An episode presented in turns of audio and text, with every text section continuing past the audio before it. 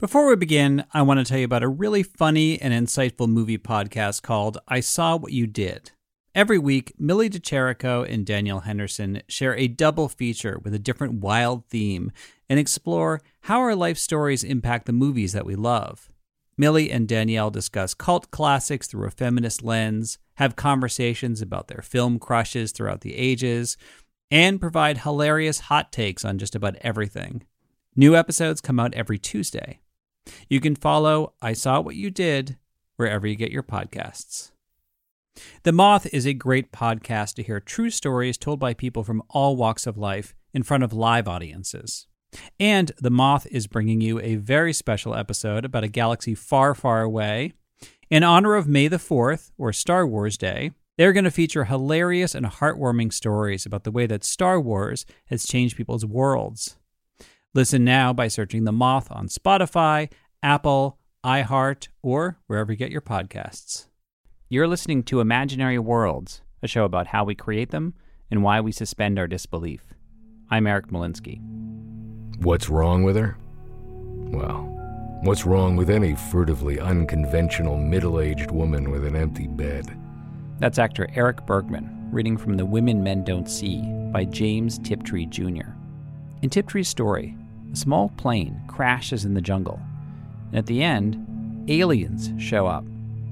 And the protagonist is kind of this old fashioned hero, and he tries to fight them off until he realizes that the women he was trying to save engineered the plane crash so they could find the aliens. Take us with you. Please. We want to go with you, away from here. Ruth! Esteban, get that boat. I lunge and lose my feet again. The aliens are chirruping madly behind their light. Please, take us. We won't mind. We don't mind what your planet is like. We'll learn. We'll do anything. We won't cause any trouble, please. Oh, please. The skiff is drifting farther away. But I can only shuffle nightmare like in the ooze, hearing that damn voice box wheeze. Not come. More. Not come. Althea's face turns to it, open mouthed grin. Yes, we understand, Ruth cries. We don't want to come back. Please, take us with you. Chelsea Quinn Yarbro is a writer in the Bay Area today. And when she was just starting out, about 40 years ago, she wrote some fan mail to James Tiptree. And not only did he write her back, but he became a mentor to her. I, I, as soon as I would see the, you know, an envelope and it's purple ink on the front, ah, it's Tip. That's because he used a purple typewriter ribbon. She would send him rough drafts of what she was working on. Say, well, I know there's something wrong with this. What is it? And he'd write back something like, There's nothing wrong with it. You just left out the last 20%. oh, yeah. Oh, I see. Okay. Tiptree was mysterious. He wouldn't talk on the phone or meet in person. His mailing address was McLean, Virginia. And there's always a part of me that goes, I know it's in McLean, Virginia. the CIA. And there was a, a, a, sort of a joke going around amongst some of the writers about Tiptree about whom, you know, everybody knew it was a pen name.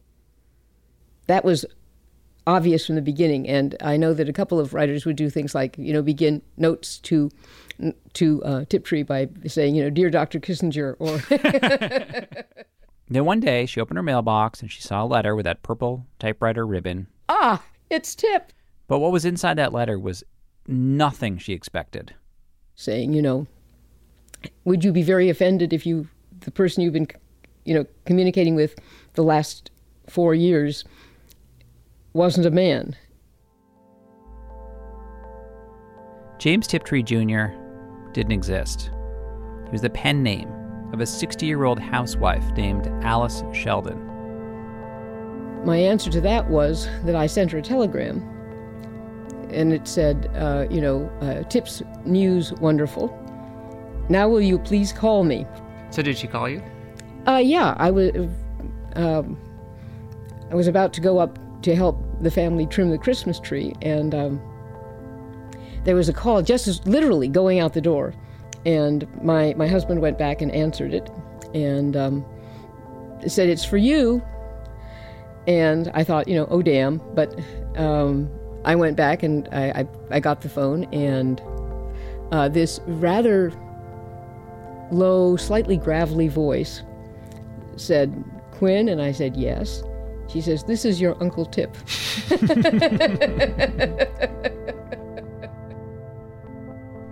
now, the funny thing is, the real life of Alice Sheldon was like something out of a novel.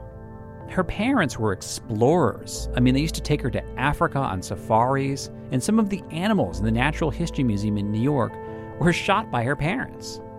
Her mother even wrote a children's book about their family called Alice in Jungle Land. Quinn Yarbro read it when she was a kid.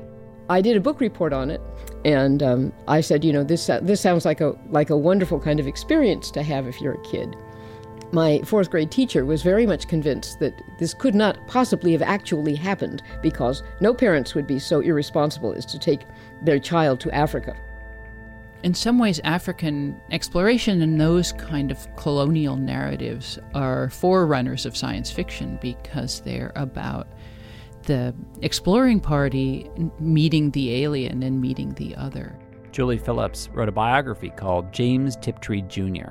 The Double Life of Alice B. Sheldon. She started reading science fiction very early on. I mean, not only early on in her own life, but early on in the history of science fiction, really from the beginning of the pulp era in uh, the 1920s. She was reading amazing stories and she was reading weird tales and she knew more about science fiction than by the time she started writing than almost anybody in the field. Alice Sheldon grew up to have adventures of her own. She was in the OSS and then the CIA. She did field missions in Eastern Europe. Some of it was dangerous. But she was frustrated because, you know, the glass ceiling back then was not glass, it was like marble. Now, her husband, Ting was his nickname, Ting was also in the CIA. And he stayed. She left. And just being a housewife uh, just didn't really fit her. She decided to get a PhD in psychology, but she got bored. Just for fun, late one night, wrote up these science fiction stories and sent them off to magazines. And she wanted a forgettable name, she said. She wanted a name that editors wouldn't remember having rejected. And you know, obviously she intended the whole thing as a big joke. So she was in the grocery store. She saw a jar of Tiptree jam. She said, Hmm, James Tiptree. And her husband said, James Tiptree Jr. and so she typed up typed that name onto the letter and sent the stories off. And then she got letters back, of course, saying, you know, dear Mr. Tiptree, we'd like to accept your story. But hold on, why why a male name? men were the people who wrote science fiction. There were very few women writing science fiction in 1967. Even Ursula Guin had been publishing maybe for five years. Um, she had actually sent a story around under a woman's name in the 1950s and it had been rejected. So I don't, maybe that had something to do with it. So, how did it feel to be James Tiptree Jr. all of a sudden? It was liberating. He, this voice, took over at a certain point, not only took over in the stories, which I think he had done from the beginning, really, but took over in her correspondence. And of course, the details of her life story often made more sense coming from a man than coming from a woman. They were, uh, you know, they were giving him high points for being able to describe dangerous things well. Mm.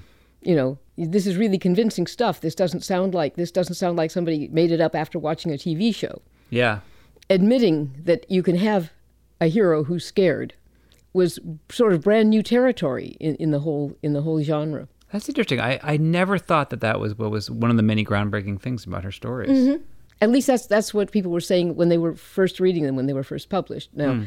of course, things have changed since then, and you know, scared heroes are okay. Yeah. But I think one of the reasons they are is that Tiptree wrote about scared heroes very believably. Tiptree was held up as a feminist male role model.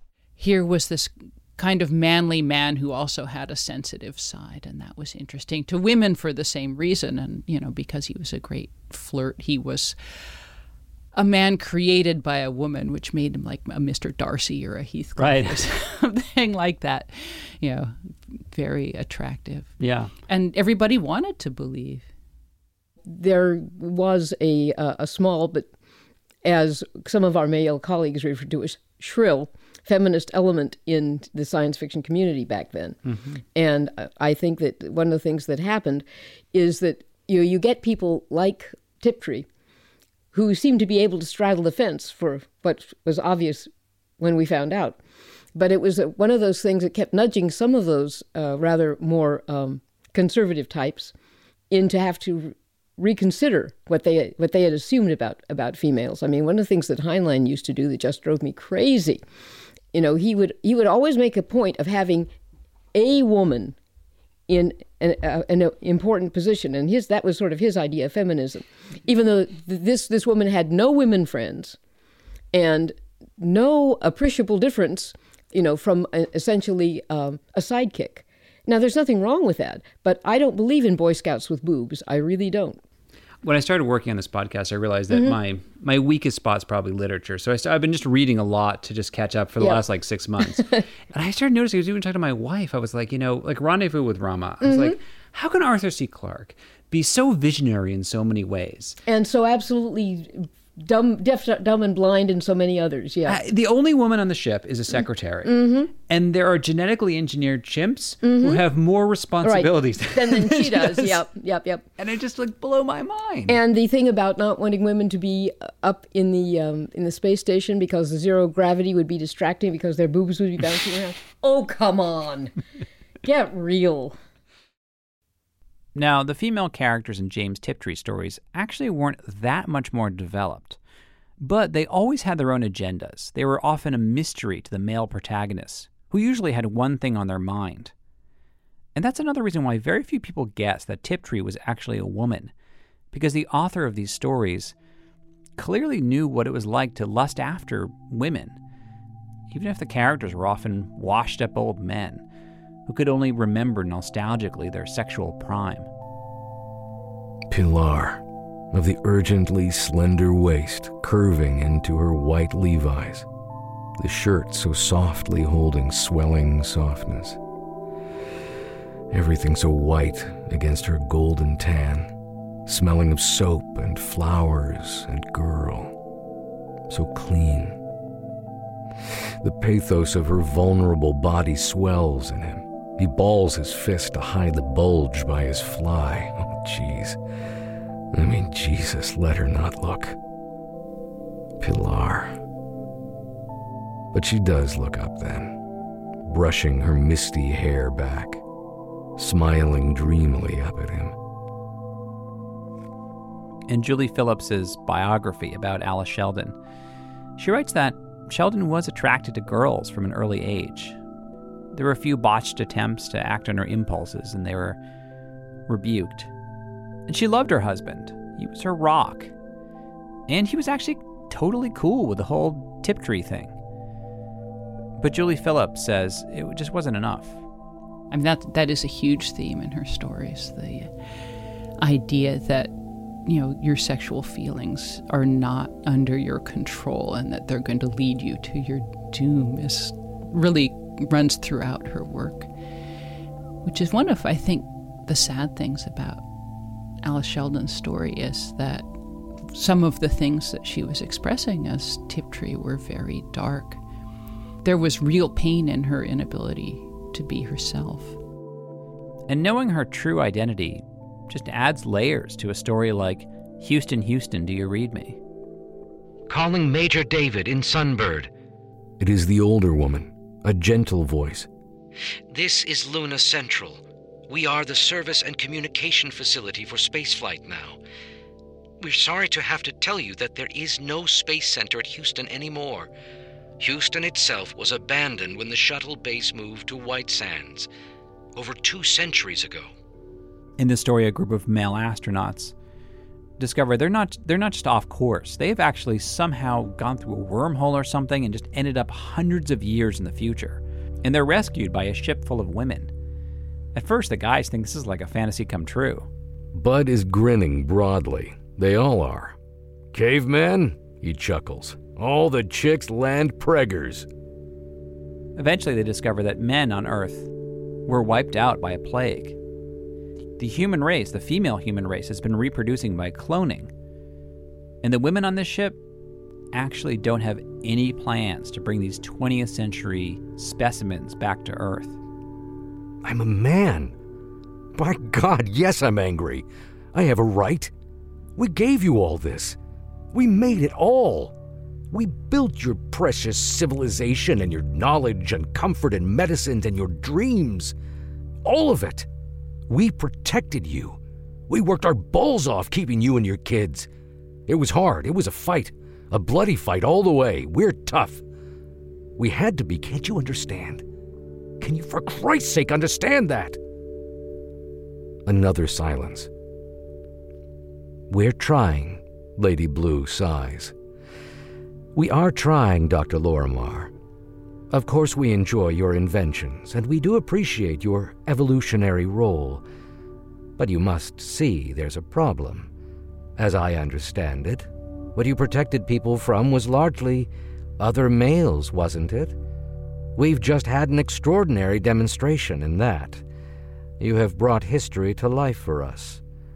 Her wrinkled brown eyes smile at him, a small tea colored matron holding an obsolete artifact.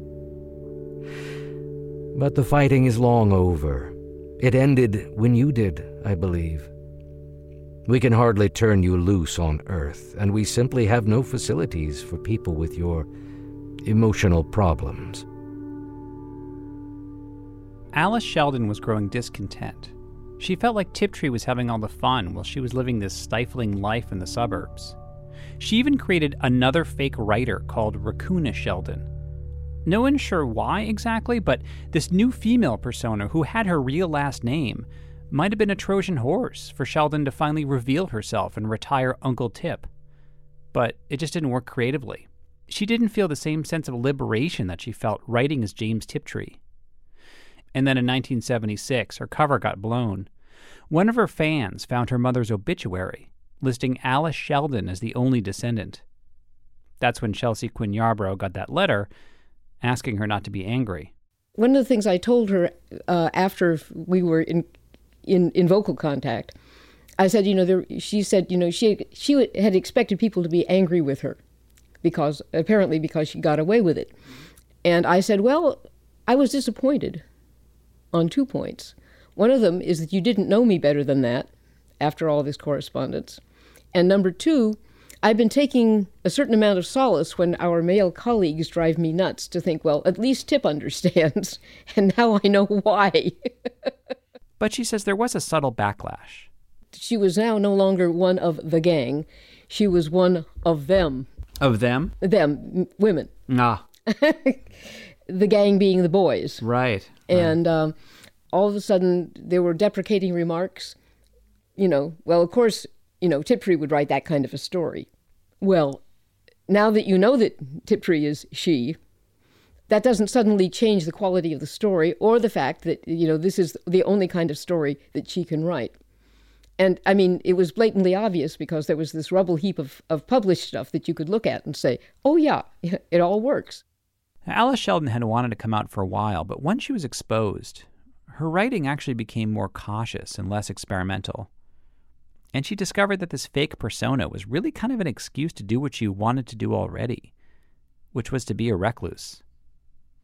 In Julie Phillips's book, she prints these heartbreaking letters between the late writer Joanna Russ and Alice Sheldon.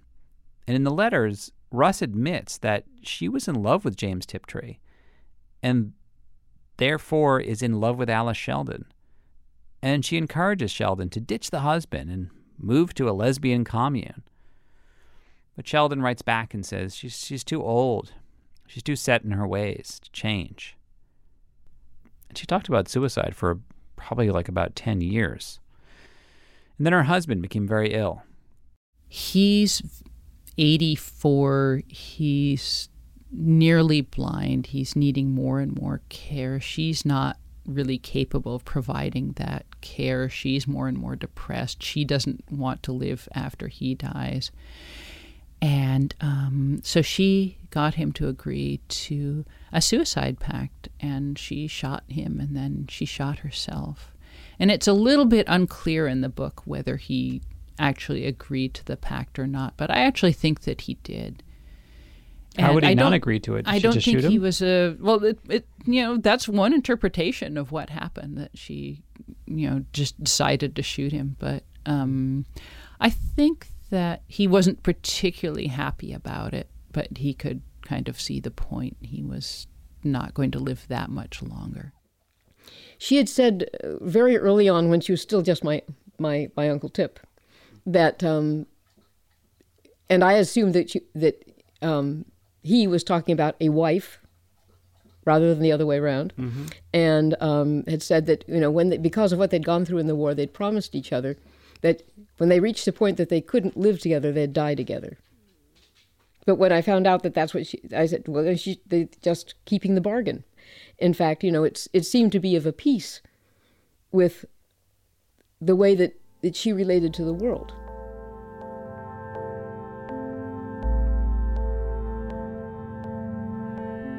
The most surprising thing to me about James Tiptree or Ella Sheldon is that I had never heard of them. I mean, she's still a legend in the science fiction community. There's an well, there's an award that's actually named after Tiptree, but it is an award about, you know, writers who deal with gender in really interesting ways. But I, I have to wonder if those stories really had been written by a man, would he be more famous? Would there have been film adaptations like Philip K. Dick? And this story is so relevant today. You know, I mean, there was a writer named Joanne Rowling who was told by her publisher she could not use her name to sell a book about a boy wizard. She had to change it to J.K. Rowling. And you just, I keep reading stories about women on Twitter who change their avatars to a man to see if people treat them differently, and they sure do. So you're looking at you know how you're clearly you know going in the direction of how being a man shaped her uh, identity, and this is what you're really interested in. It sounds like. Yeah, I guess so. I think, you know, again, as a man, I feel like she I'm uh yeah, I guess I guess so, but you but it's interesting. You feel like uh Tiptree was just just a name. That she was still Allie. She was Allie writing those stories. She was Allie writing those letters, and that Tiptree was just um, it wasn't so much of a muse. Yeah, that's no. I think that Tiptree gave her. A, I think that Tiptree gave her access to parts of herself that she didn't have access to as Allie Sheldon. That he allowed her to express parts of herself. I mean, it's all her. It's always all you. You're never completely pretending to be someone else. You always have to fill it in with bits of your own psyche, and these were bits of her own psyche to which she didn't have enough access as a woman, and to which she felt she did have access as a man. Yeah. And I would like to ask you, as a man who's read the stories, who's read about her life, what's the what is the appeal of this woman writer to men, or is it? Do you, you really hear the masculine voice? You really feel like this is a man speaking to you, as a man among men, sort of. Uh, I do. That's actually, I think that's what struck me so much was that um, there are certain things about being a man, um, and things you're not proud of either. You know, um, she captures the male gaze, you know, so well, but it means something so different to her. She was just writing herself. Oh, Um, I don't know. She had done a lot of observing men over the years. I think that uh, she had a few things to say about men and what it was like to be a man too. Yeah, but it sounds like to some extent, you know, to be more kind of modern in the thinking is just the idea that gender is fluid. Mm-hmm.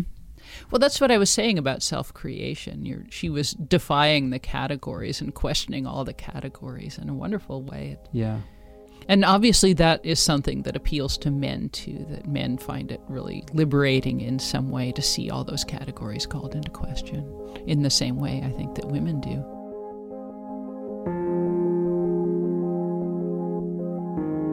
So maybe I'm just as guilty of putting her in binary boxes.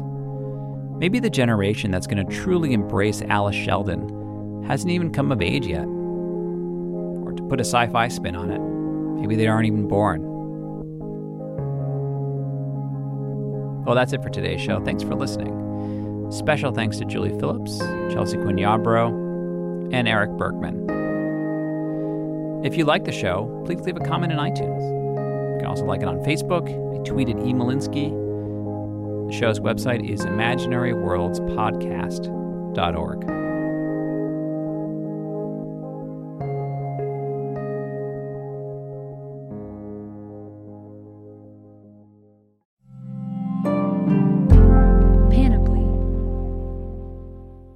On a summer night, Douglas Wag Jr. lay motionless across a strip of railroad tracks before being struck by an oncoming train. I'm investigative journalist Delia D'Ambra, and my investigation into exactly how Doug died took me into the depths of a bizarre mystery. It was really hard to understand what was fact and what wasn't. A mystery that has led me from one suspicious death to another. Listen to Counterclock now, wherever you listen to podcasts. Welcome to a journey into the heart of the Texas Renaissance Festival, the nation's largest and rowdiest celebration of medieval fantasy. But what lurks beneath the facade of tights and turkey legs?